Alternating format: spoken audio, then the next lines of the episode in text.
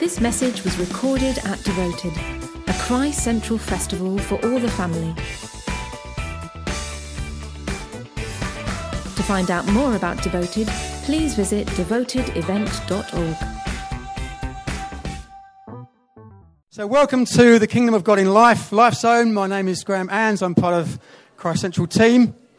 Now, just to say, if you're a parent here, uh, if you are required, then the name of your child will be given to uh, a steward at the back, and they will come forward with a board. So just keep your eyes peeled. Anyone comes forward with a board with your name on it, then you will be required uh, in your child's kids' work. Okay. So the aim of this life zone, you'll have read the, uh, the handbook, obviously. The aim of this life zone is to explore what it is to be a true disciple. And a true disciple is someone who, who influences and transforms culture as well as all the other things that we, we get taught about in church. Someone who advances the kingdom of God. That's why we're, why we're here. It's to help all of us who are followers of Jesus that our calling in life is not just what is my spiritual gift on a Sunday morning. Okay, and it's very easy for us to feel that and think that. It's not about what role do we have in our small group or in our, in our rotas, and all those things are very important to church life, and we know they are. And please do not go back to your church leader and tell them that I told you that none of those things were important at all, uh, because they are. But the reality is that's not, it's not, that's not everything that we're called to do in life. And sometimes we can, we can feel that our, our spiritual gift is for those settings. But God has called us to life. He's called us in our workplace. He's called us uh, in our local community. He's called us in the gym where we go. He's called us in our art class or wherever else we are. God has called us to be involved with people because the kingdom of God is where the glory and the rule of God is. And the kingdom and the rule and the glory of God is, is wherever we are because we bring that into the situations that we go into. Because the purpose of God is to send us, we're the image bearers of God, and the purpose of God is to send us to fill the earth with the glory of God. That's what the Bible tells us. It says we are the fulfillment of Jesus. We fulfill. We're the fulfillment. And Jesus said we're to be his disciples, and his disciples are the salt and the light. We're the salt of the earth. And salt was to be mixed in, it was to be mixed into the whole meal. We're not called to be a dip on the side of society, a dip on the side of our workplace. We're called to be mixed into our workplace. We're called to be mixed into those settings that we live our lives so that we are the flavor of God. God's called us to be the flavor. And to be the flavor, we have to be mixed into the whole. We don't just stand on the sidelines and speak into it. No, we have to be mixed into everything that's going on in our lives. And that's what God has called us to. He's called us to be light in those places, light to the whole room, not just under the bowl of Sunday mornings, is how I tend to look at it. He's called us to be the light to the world, the light to society, the light to culture. And for us, the culture and the society is those parts of culture and society that we're in, the parts that God has called us to. And so God has called us to be salt and light, and that's that's not us. We're, we're called to be salt and light to wherever we are, wherever God has called us to, and wherever we are can mean places that we, we think, well, actually, I didn't want to be called there. And we think about our workplace and we think, God, I didn't, I didn't want to be in that place. Well, perhaps God has called us there for purpose. There's a great quote from, from Rick, Rick Warren that says this The strength of a church does not lie in its seating capacity. In other words, how strong our churches are is not how many people sit down to listen to the preacher on a Sunday morning. Okay, the strength of the church is its sending capacity. And by sending, he doesn't just mean who gets sent out to plant a church down the road. It means all of us who are sent every day. All seven days of the week, we're all sent to wherever God has called us to be. That is the strength of a church. So, how strong are our churches? How much focus have we got on what you and I do on a daily basis every day? We want to change aspects of our church culture in ChristCentral, and that's, that's partly why we're running this seminar. It's why the series this year is about the kingdom of God, is because we want to change church culture to effectively equip and release all of us in our daily lives for God to break in and so that when we have our church prayer meetings, we don't just pray for the small groups, the youth groups, the Sunday meetings, and all the other things that we tend to pray for, which are all good because they're part of our church life. No, we actually pray for each other when we're out there every day on our, our what Neil will call front lines. we're out there every day. We want to pray for each other. We want our small groups to be places where we find support, where we find prayer support for each other. What do we do every day? Sometimes they go to small groups and people actually don't know what people do every day. And we need to be those who, who understand each other's lives and supporting and praying for each other because that's where the kingdom of God mostly is. It's mostly where we are. And we're not mostly in church meetings, we're mostly at work, we're mostly at home, we're mostly in our local community. So that's what this LifeZone's about. It's about where we are and what God is doing through us. And so today, Neil is with us. I want to give most of this morning over to Neil, and he's going to be talking about what does it mean to be a disciple of Jesus in life. So, Neil, he'll introduce himself, but he's uh, the Director of Church Relationships for the London Institute of Contemporary Christianity. And he leads a team of consultants who inspire church leaders to do the sort of things that he's going to be talking about this morning. And I'm going to, whatever he talks about, I hope he does talk about his materials. I just want to come in on the back of that and say, look, there's some great stuff out there. These guys have got some really good materials. I'd love to see them in our churches. So please go back to your church leaders and say, look, there's this material out there. Can we get hold of it? Can we read some of the books that Neil will talk about? I've read uh, one of Neil's books called Imagine Church Releasing Dynamic Everyday Disciples. It is a great book. And I know he's just had another one uh, released as of this month, last month. So hopefully he's going to talk about those because they're the sort of books we need to read. They're the sort of books we need to feed on. So let's, let's welcome Neil. Let's welcome him up this morning. He's going to lead us through the rest of today.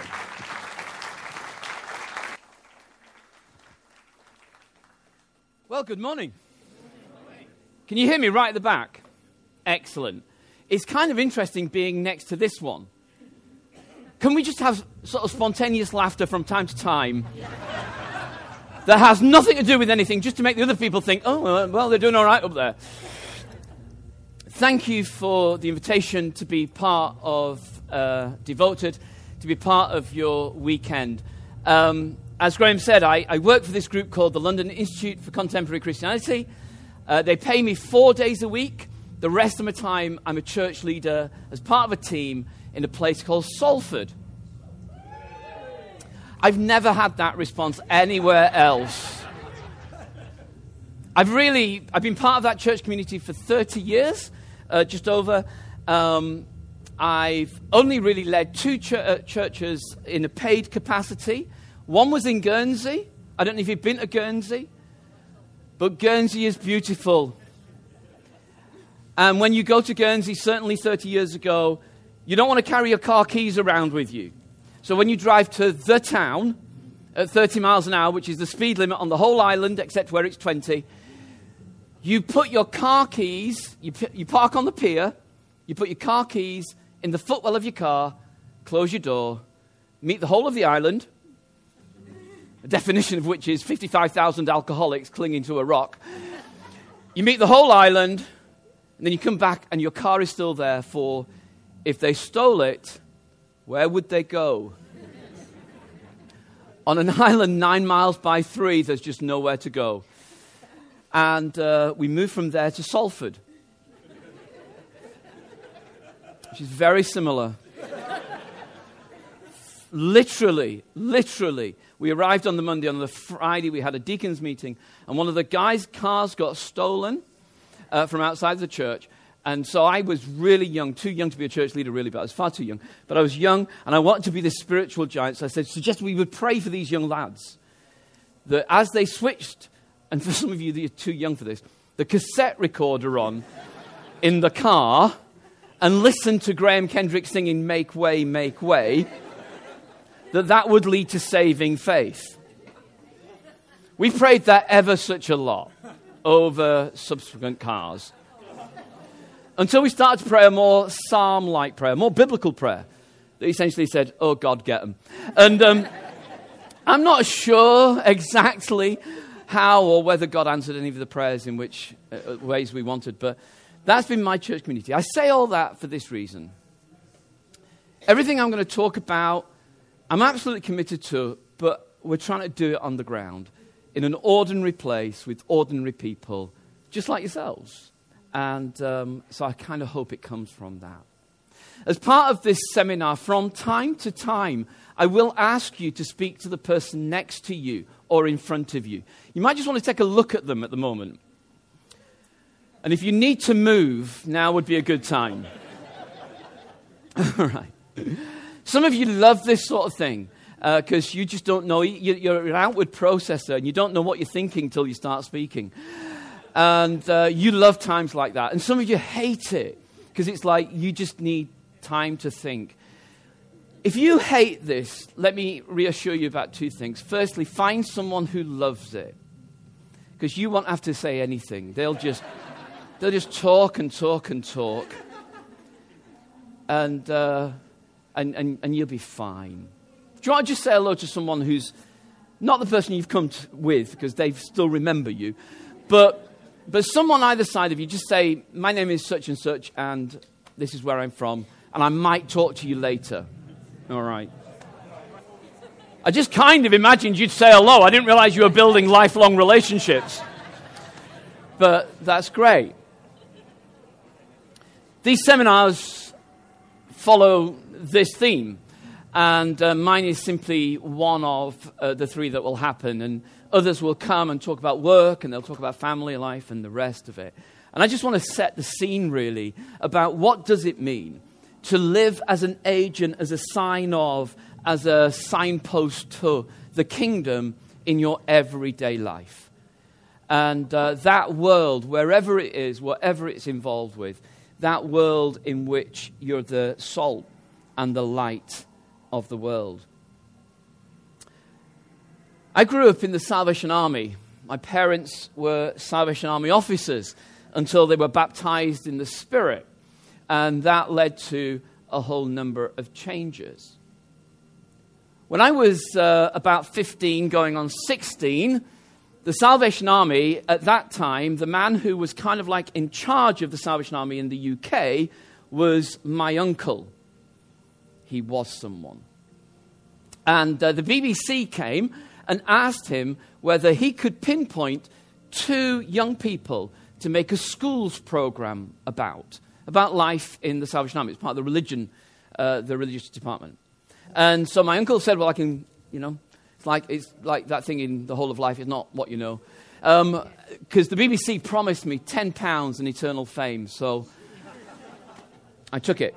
And um, there was me, and there was a girl from London. And the BBC came, and they interviewed me, they uh, filmed me in uh, the church in Halifax, where I was being brought up in the Salvation Army, on open airs. They uh, filmed us as a family. They did all of that sort of stuff. And then they went away. Sent me £10, went away.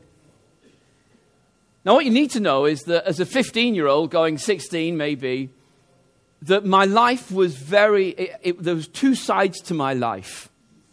Some of you who grew up in church will know exactly how this feels. There was a church life, and then there was a school life. And my big philosophy in life was never to let those two meet because I was two different sorts of people. In church, I was kind of like, I knew the language, I knew, I, in some ways, I was kind of like, you know, the blue eyed boy of the youth group. But at school, I was Jack the lad on the back row, effing and jeffing, which is an old Greek term. With the best of them. And so I really needed those worlds never to collide. My faith, as such, as a teenager, was fragile, but what it definitely was was personal and very private. Some of you are old enough to remember being at school when the technology department in school consisted of one television that was, do you remember? They were huge, weren't they? And then they put them on a stand and then chained them to the stand. Who would ever have been able to steal it? But anyway, in my school in Halifax, that was the technology department. And we had a lecture room.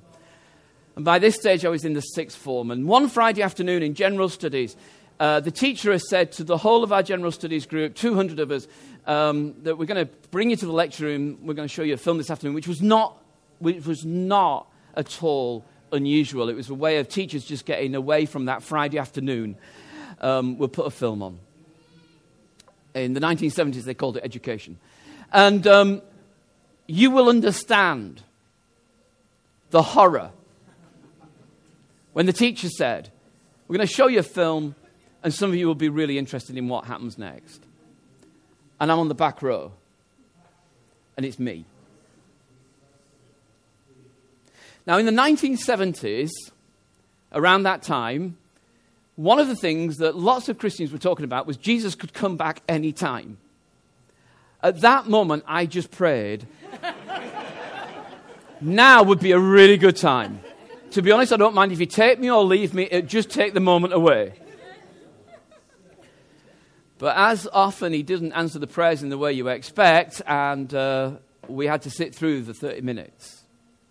And I could see, feel myself just going red and red and red. And as I left the room, one of the friends of mine walked out with me and he just said to me, he said, You don't believe all that. And he used a word I, I won't use in case I offend you. He said, You don't believe all that, do you? And it felt like there was a moment that everything sort of slowed down. And I said, Actually, I do. And without being over dramatic or melodramatic, that's the moment I became a Christian.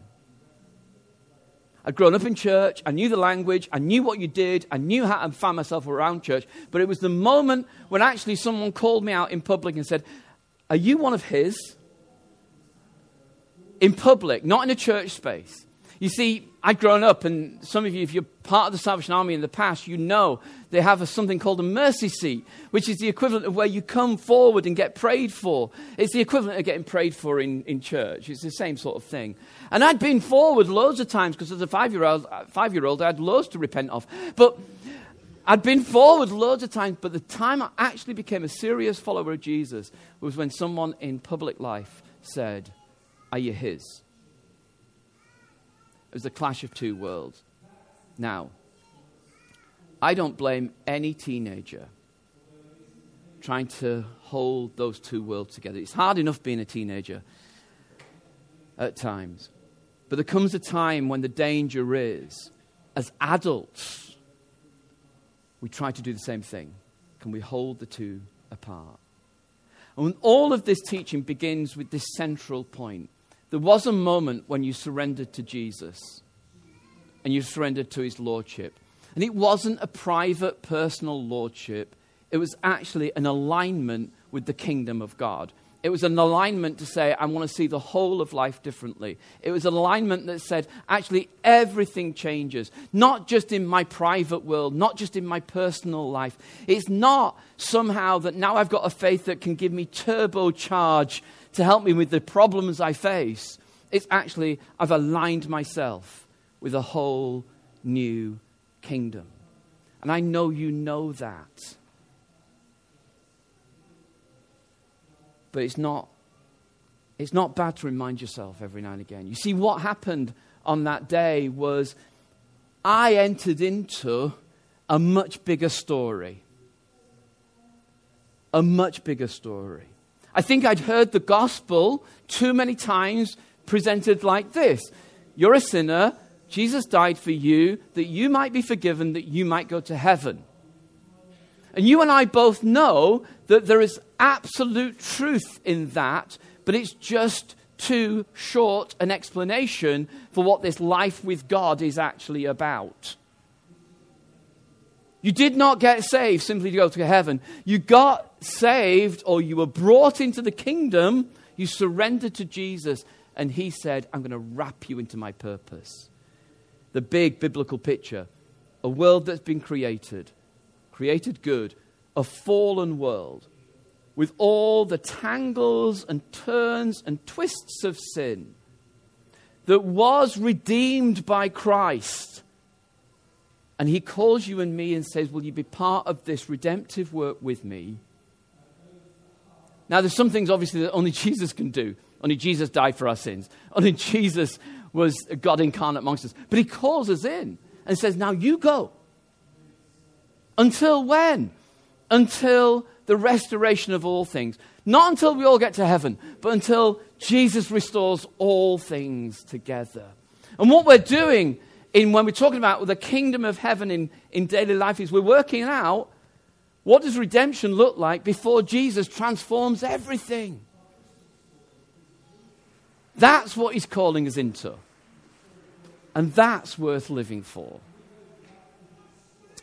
It's what the New Testament's all about. When you read the epistles, what are they about? They're about people trying to live out this faith in the complexity of their own culture. So when Paul is writing, you know, his letters from Romans, that go, the letters that stretch, written by people we don't know, Hebrews, through John, through Peter, all the way through, including Revelation, I would argue. The whole of the New Testament, from, uh, from Romans through to Revelation, what the early church leaders are trying to say are to people like us can you work out how to live this out in a culture that is not easy for you to live as, a, uh, as a, a, a follower of Jesus? So we've got form with this. That's why when you read the epistles, so when you're reading Romans, when you're reading Romans, the people who read that first were living in the biggest capital city of the biggest empire that the world had ever seen. And those of you that are in Chester and York and other places like that, you know what they left behind. What did the Romans ever do for us? You know what they left behind. You know that nobody had seen an empire like this. And here, there are little groups of people in Rome saying, We're not going to play the Roman game. We're going to follow the Jesus game. We're going to play the Jesus game. So now you read Romans differently. Because actually, it's not out of history, it's actually in history. It's written to people in the capital city who are trying to work out what do you do? Corinthians, what do you do when your neighbor invites you for a meal and you're eating meat with them and you don't know where the meat's come from? Has this been offered in a temple or not? should you ask? And in Corinth, that was a big deal. Now, in Salford, that's not a really big deal right now. But sometimes it's a really big deal when they say, Have you watched this DVD recently? It's brilliant. And you go, That was only released yesterday as a film. Where did you get your DVD from? well, we, we can see the, the woman with the ice creams in the cinema. Should you ask? And it's not an easy answer. So, all these epistles are trying to work out how do you live between redemption and restoration. Does that make sense? And I, I, I kind of, if I had the time, I would emphasize this over and over and over because I don't think most of us read the New Testament through that lens.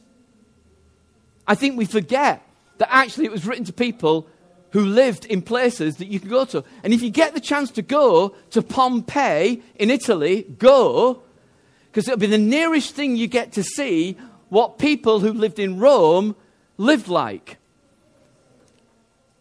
The volcano happened in 79. The letter to Romans was written around that sort of time. You'll get to see where did these people live? So we've got a long history of helping one another with this. This is what Peter writes in his letter. Peter, an apostle of Jesus Christ, to God's elect, exiles, scattered throughout the provinces of Pontus, Galatia, Cappadocia, Asia, and Bithynia. How many of you have been to Turkey on holiday? Okay. It's a fantastic place. The rest of you should go. It's very cheap. What you know is if you get the chance to go to Cappadocia, that's the place where all those weird rock formations are. It's where all the balloon flights happen.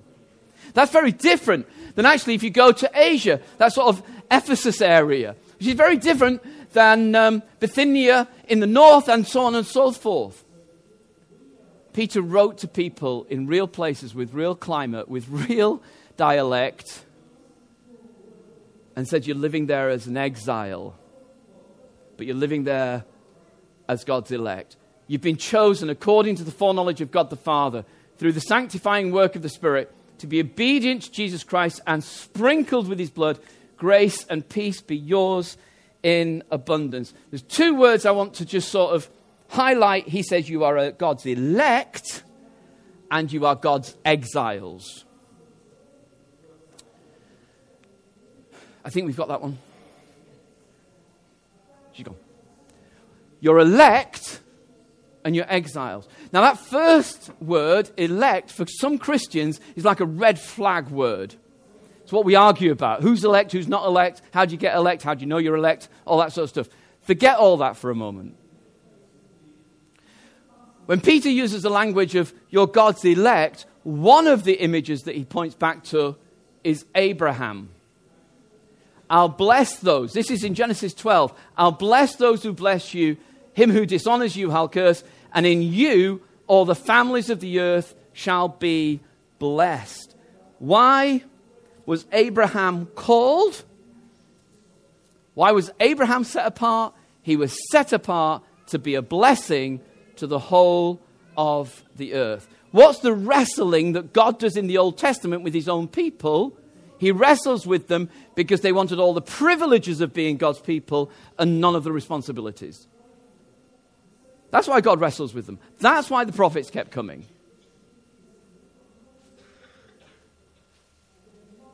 So we can say of one another, You have been called by God into his kingdom. But you've been called by God into his kingdom for a purpose. I don't know how you became a Christian, who prayed with you, what happened, but the first prayer when someone comes to faith needs to be I'm glad you've surrendered because God wants to use you. It's not something you grow into, though you do. It's not something that happens to you later down the line, five years, when you've sorted yourself out. From the moment you surrender, Jesus says, You're part of my kingdom. We're going this way. You're called to be a blessing. So when we think about ourselves as a church, and some of you may have seen this diagram before, but there's hundred dots. And there are six dots down here that are in red that represent approximately, it's very difficult to get the exact figure, approximately the number of people who worship in church once a month or more. What's our task? Our task is to be a blessing to the 94% of people not all of whom say, we think you're bonkers. Not all of whom say, we don't get it. Just they don't get why we're so concerned about church. If you tell your neighbors, you might have told your neighbors that you're coming on holiday. Some of you will get, say, I didn't tell my neighbors because I don't want them to rob my house. So, depending on where you live. But if you tell your neighbors, we're going to uh, Stafford for bank holiday weekend, most people go, what? Why are you going to Stafford? Oh, we're camping. Really? And that's a holiday. Yeah, it's brilliant. And what happens when you camp? Oh, we go to church meetings. All the time. brilliant. Your neighbours will think you're bonkers. They'll think you're bonkers. They don't get why church is important to us. But in a context of a country where, as a worshipping group, we are in a minority, our task is to be a blessing and a witness to the rest of the world. That's why you've been called. That's why God got hold of us. And the second thing is, you're exiles. Peter said to his people, You're exiles. And again, you know the story of the Old Testament. God wrestles with his people, and they try and sort of escape that wrestling. And so God says, I'm going to take you out of your land, and I'm going to put you in exile, in a place where you did not choose. Graham said it earlier. Some of you are in, you feel like you're in the wrong place with the wrong people at the wrong time. It's called exile. You know that bit of the uh, Jeremiah's uh, book that we've all got as a little fridge magnet? I know the plans I have for you, plans for you to prosper, to give you a future, not to harm you. You know that brilliant one? Who's that written to? People in exile. What's the rest of the letter say? You're not going home.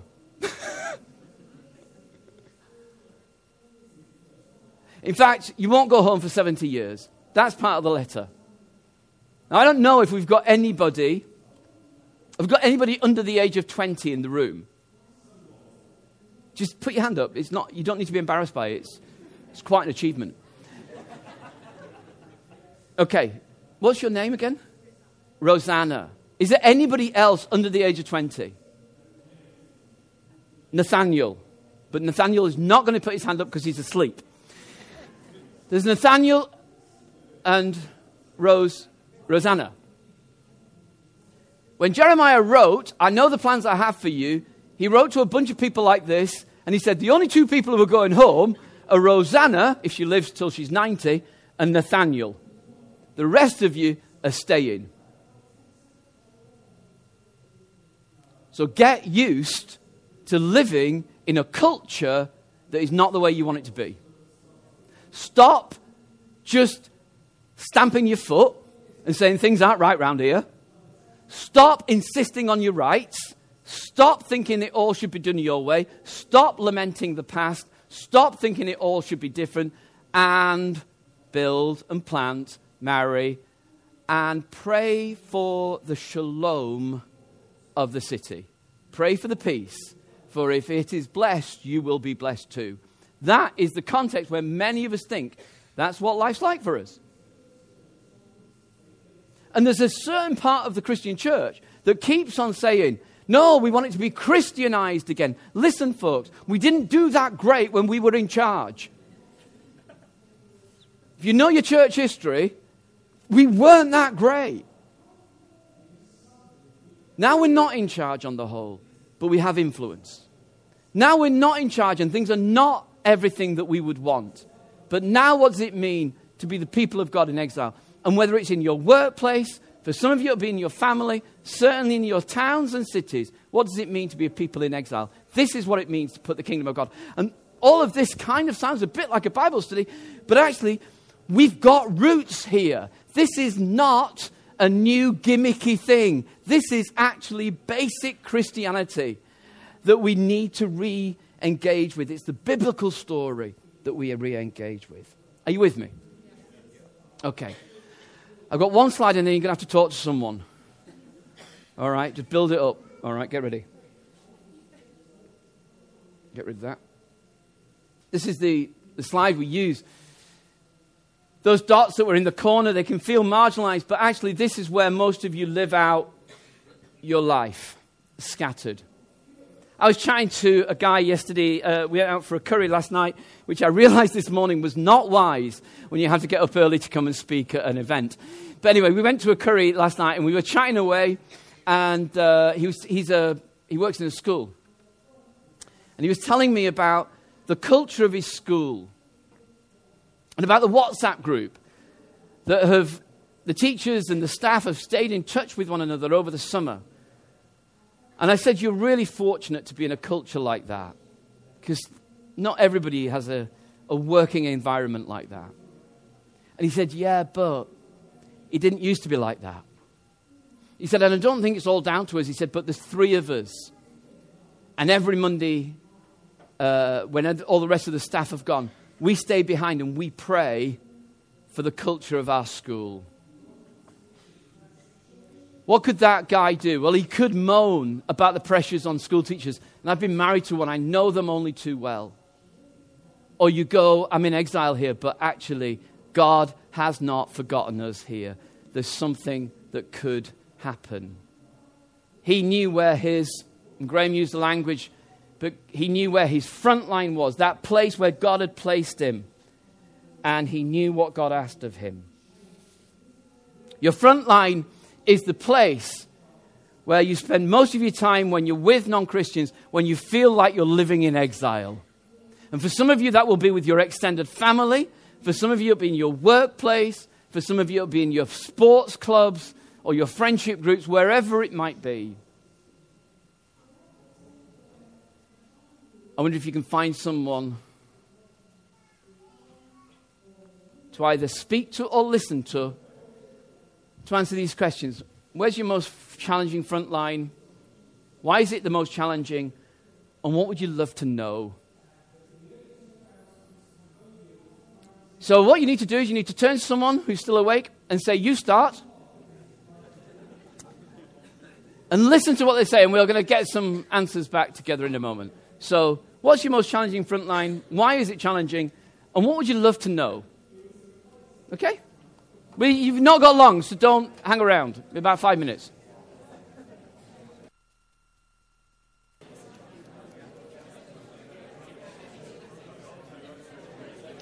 It's kind of like in a, in a room this long, you get a time lag. So the people at the front going, he's ready. At the back, they're still talking. They have no idea what's going on. The bottom question was um, I wonder whether you got to that. What would you love to know about the place where God has put you? I wonder what some of you said. And I'm just, we're just going to give you a chance, for some of you at least, to say, This is what I heard, or this is what I said.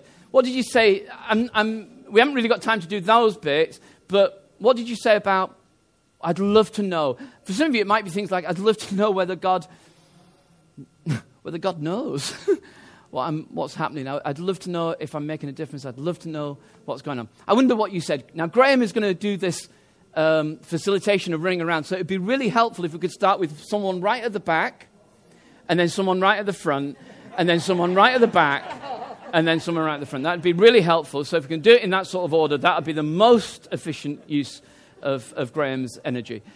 Um, any of you, what, what did you say? I'd love to know what. Just, we've only got time for three or four of you, so this is your moment. Brilliant.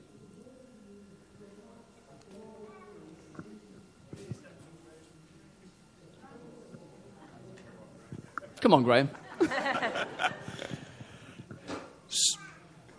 So mostly it's work because I come across uh, people who are not just ignorant but also antagonistic. Yeah. So it's everything from not knowing about Jesus to disliking organized religion to specifically disliking uh, Christian faith, especially Catholicism, for some of the people in my workplace, and that's that's the difficult thing is trying to get it balanced to everyone while also not offending or upsetting anyone in that That's great. area. Thank you. Thank you. Someone else.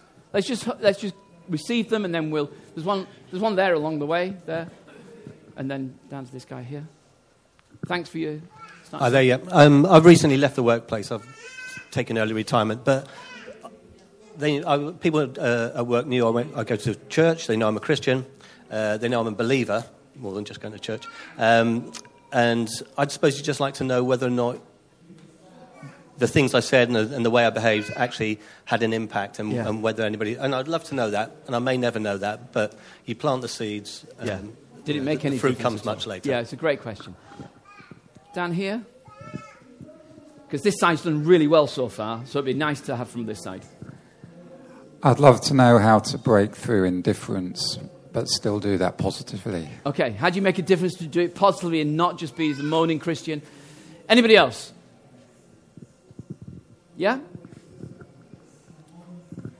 I'd like to know who else has a personal faith in Jesus who really would want to make an impact. Okay, who else is around me and how do you, and kind of like by definition, how do you find that sort of thing out? Is there anybody else? It's just one, one more perhaps.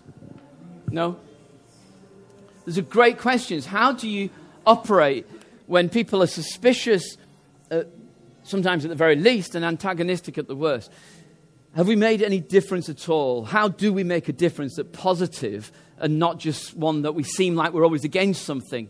And then your question is, who else is around me? And uh, is, are there other people here? Is that the question you were asking? Yeah.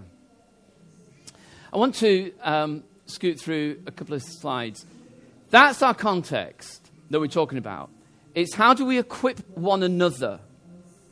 And the first thing I'd want to say to us is. And it's a deep down belief. This is why we have church to help one another navigate these sorts of questions. We are the missional people of God. Now, I told you at the beginning, I've been a church leader for a long time.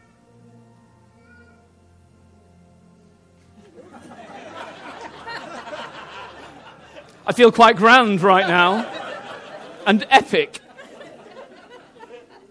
You don't know how difficult it is to get that timing right.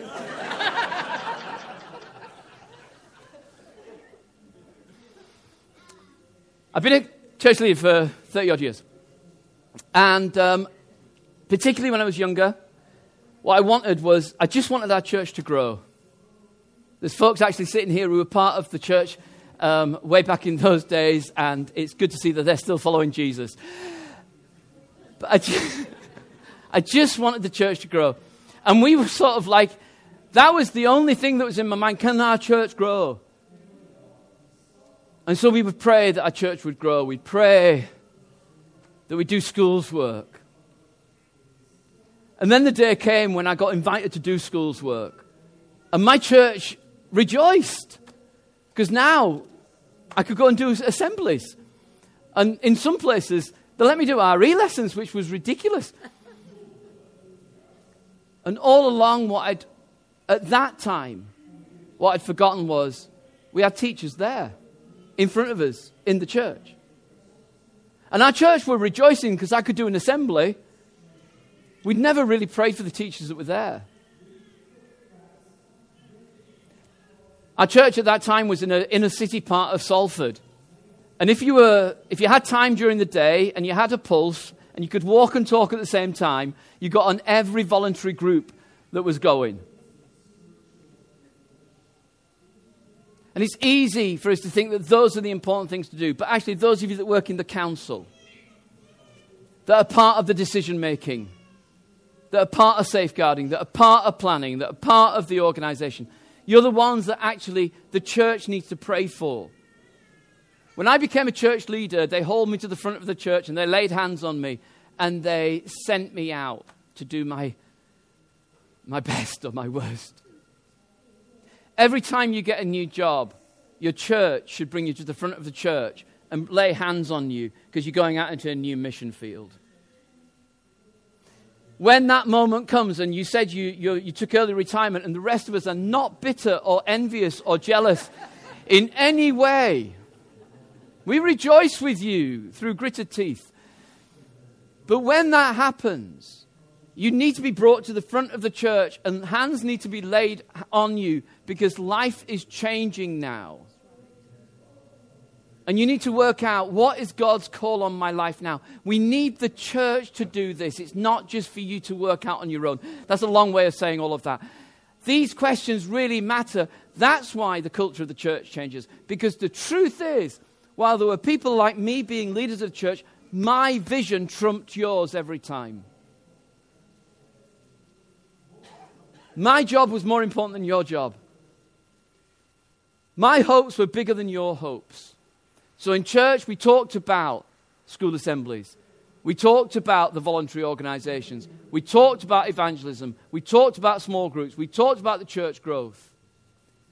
But the dramatic change happened in, in me when I was challenged about a prayer meeting we were just about to have. I spent ages talking about the fact that the church is uh, not a building, but the people. We'd never prayed We'd pray for people who were sick. We'd pray for people who'd stopped coming. And we prayed for people we didn't know that they would come. But we never prayed for the situations where we knew we were. And one night, it changed for me because I said to people at this little prayer meeting, How many of you hate being in your job? And they all went into one corner of the room. How many of you feel love your job and they went into another part? How many of you wished you had a job and they went into another part? How many of you are glad you haven't got a job? They went into another part. And we started to pray. And it was the first time we'd prayed as a church for the context we are. We are the missional people of God and we need the people of God around us to answer these questions. That's why you need a culture change. Because most of our churches don't operate like that.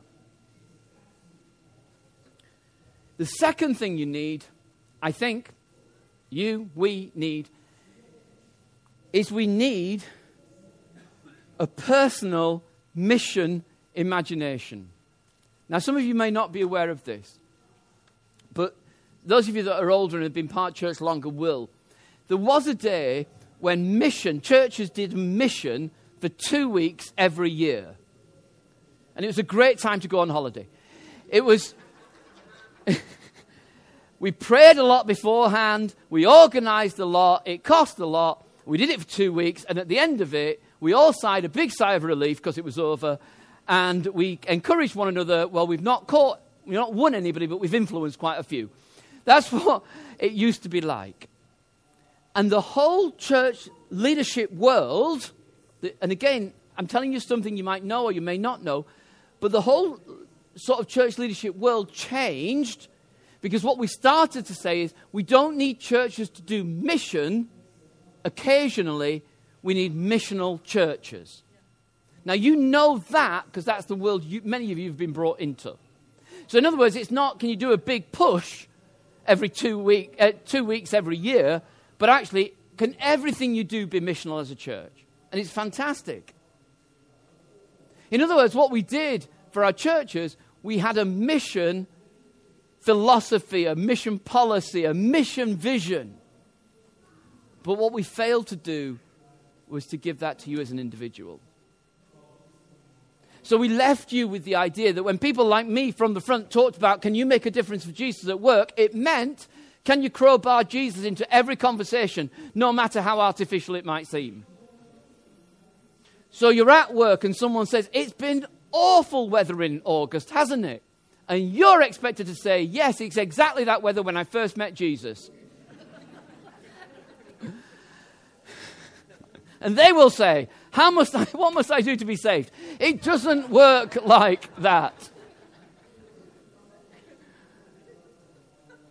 In other words, I think, if I'm speaking really honestly, and I'll never be invited back so I can, I think what happened was people like me, pastors, kept saying to people like you, you need to go and tell people about Jesus. And people like you internally said, You don't know my place.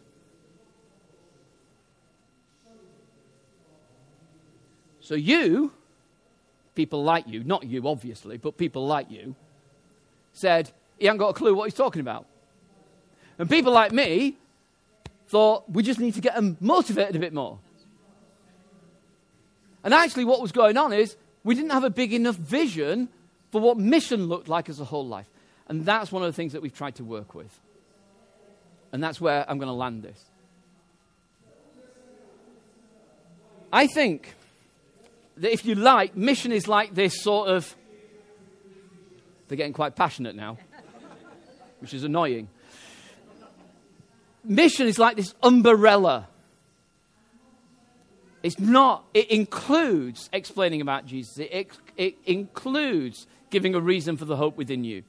It is massively, you need to find your own voice. You need to find out how do you say that sort of stuff. But it's more than that. Because otherwise, most of you will live most of your days going, there's another failure.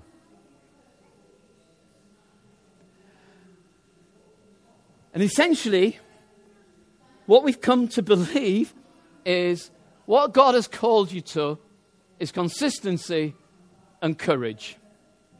Consistency and courage. There's two words that you remember from this. Take those two words consistency and courage. Consistency means this that day by day, in the context you find yourselves in, you model godly character. And the godly character is the stuff you know, it's the fruit of the Spirit love, joy, peace, patience, kindness, gentleness, self control, uh, the rest of them. And you simply need to allow that, the work of the Spirit when we were praying uh, uh, in the 10 o'clock uh, gathering this morning, and one of the first things that we prayed for was that the Spirit would be poured out upon us.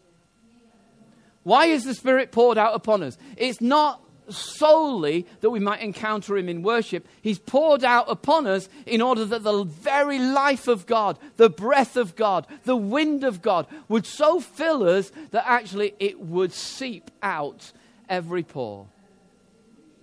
It's the fruit of the Spirit. I don't know if you want to, but how many of you know the experience where it feels like you're the person people keep coming to with their problems?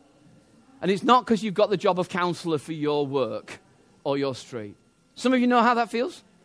Does it make you feel like, yeah, that happens quite a lot? Let me explain why. Because the Spirit of God is at work in you that enables the love and the kindness and the mercy and the wisdom of God to flow through you. You would expect that to happen with the people of God. And it's not because you wear a cross. It's not because you wander around whistling Lou Fellingham tunes, as good as they are. It's because the Spirit of God is at work in you. So, what's the prayer before you go to work? Oh God, fill me again. You need to make good work. You need to do your work really well. The fundamental thing in, in the epistles, when Paul writes to slaves, and I haven't got time to go into that background, but when he writes to slaves, he says this Will you work when they're watching you? Will you work as well when they're not watching you?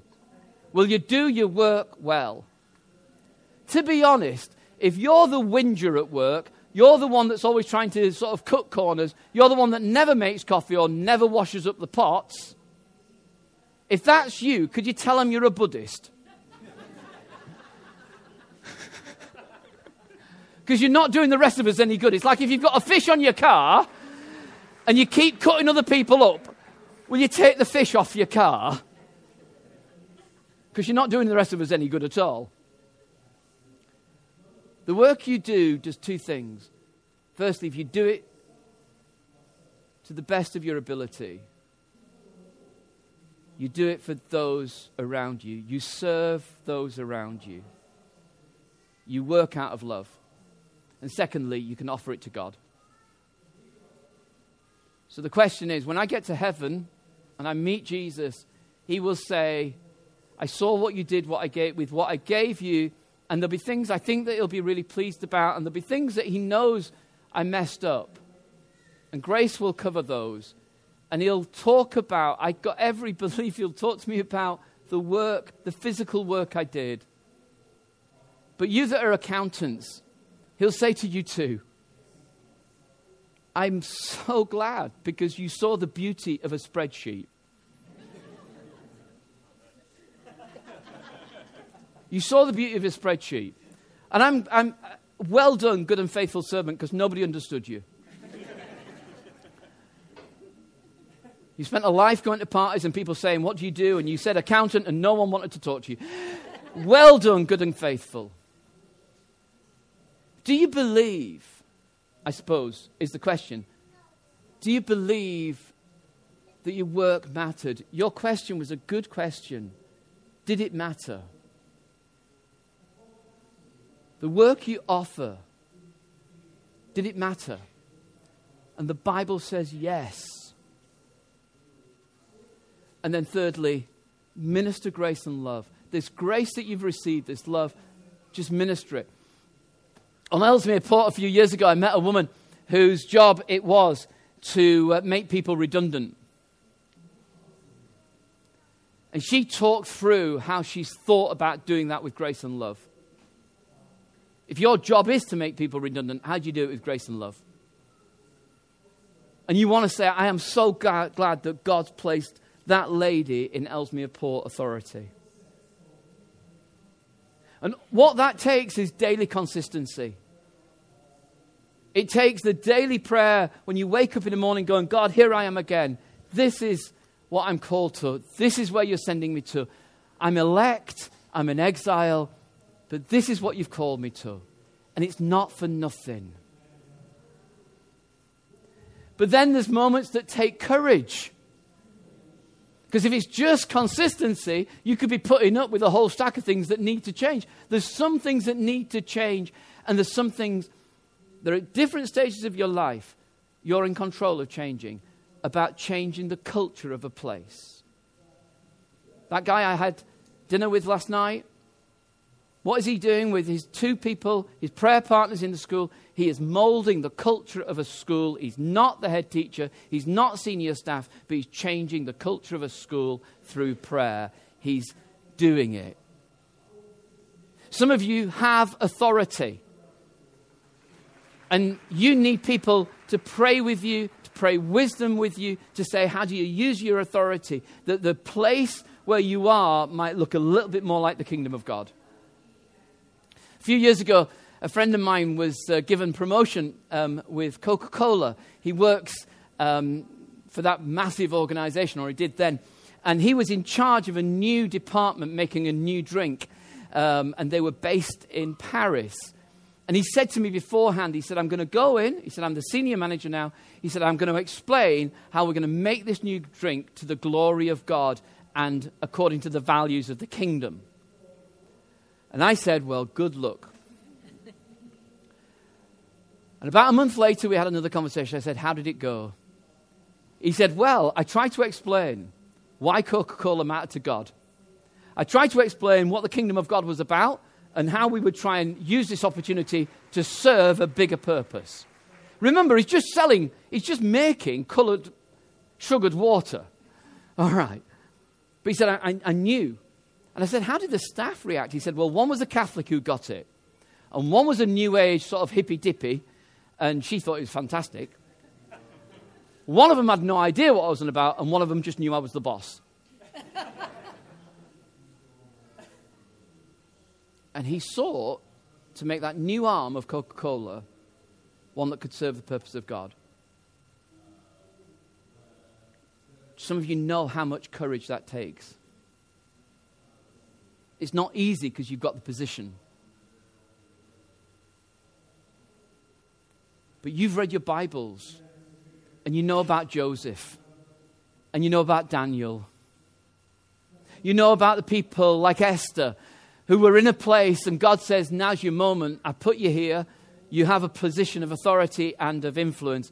Will you use it? Of Boaz, of Ruth. You know these people. What does it look like to mold a culture? What does it mean to be a messenger of the gospel? And some of you, you need courage to speak out and say, This is why I follow Jesus. In a way that sounds like you. You need to find your language. You can't copy the preacher, it needs to be your language.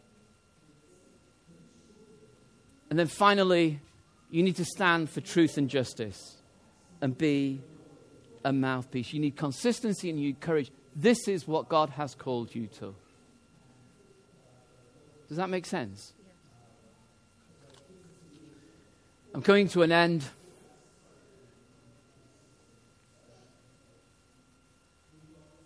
This is a, a sentence that doesn't actually make any sense. Um, who knows where my head was when I wrote that? I think it should just say which of these come more easily for me, which are a stretch, and what could happen next.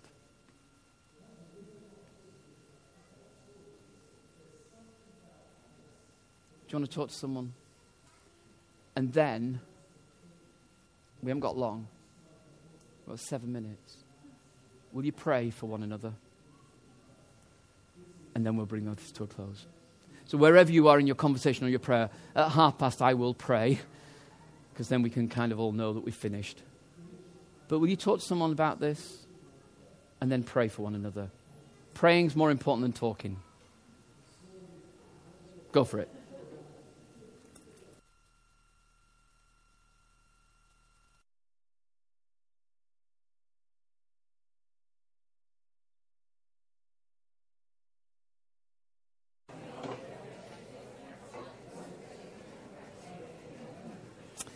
Let me just, um, before I pray, let me just highlight some resources that are on the back table. There are three books there. Um, there are two of them that I wrote. Uh, I wrote Imagine Church a while ago, which is about actually how do you begin to change the culture of your church when this becomes really important. What do you do? It's quite practical. What do you do? And then uh, more last month, this came out, Scattered and Gathered, which was if you've already begun this, how do you keep it going? Because it, this is not a topic. It's not a special interest. This is kind of like the, this is the whole thing. And those two books kind of like partner together. And then if you're interested in thinking about actually how do the six M's work, those things, those aspects of mission, how do they work out in ordinary life? Mark Greene's book, um, Fruitfulness on the Front Line. Explore that. Normally £10 each. Today, £9 each. Or a special offer, three of them for 27 There on the back, there's um, this, which is called Frontline Sundays. If you lead a church, or you know someone who does, or you lead a small group, and you think this might be a resource, it's a way of outlining a series of services that explore this. How do you do this? It's got resources in it, it's got some films in it, it's got some ideas for songs, it's got some ideas for sermons, or for stuff you could do as a small group. If you want to take one of those, there's free you can take those with you if that's going to be helpful. What we would love is to stay in touch with you. And there's um, a way of signing up um, on the table where the books are. If you just sh- give us your email address and tick uh, that you'll be, we'll be in touch with you, then we'll add you to our mailing list. So, three books, one for free. Help us stay in touch with you. When Paul was writing to that church in Rome,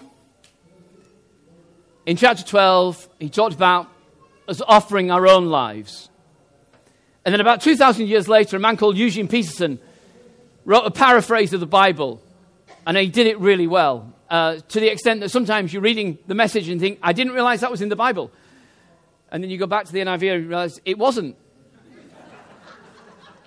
but it should have been. It's that good. And this is how Eugene Peterson paraphrased Romans 12, and I leave it with you. So here's what I want you to do God helping you. Take your everyday, ordinary life, your sleeping, eating, going to work, and walking around life, and place it before God as an offering. May you do that, and may you see Him work through you. In the name of Jesus. Amen. Thank you very much.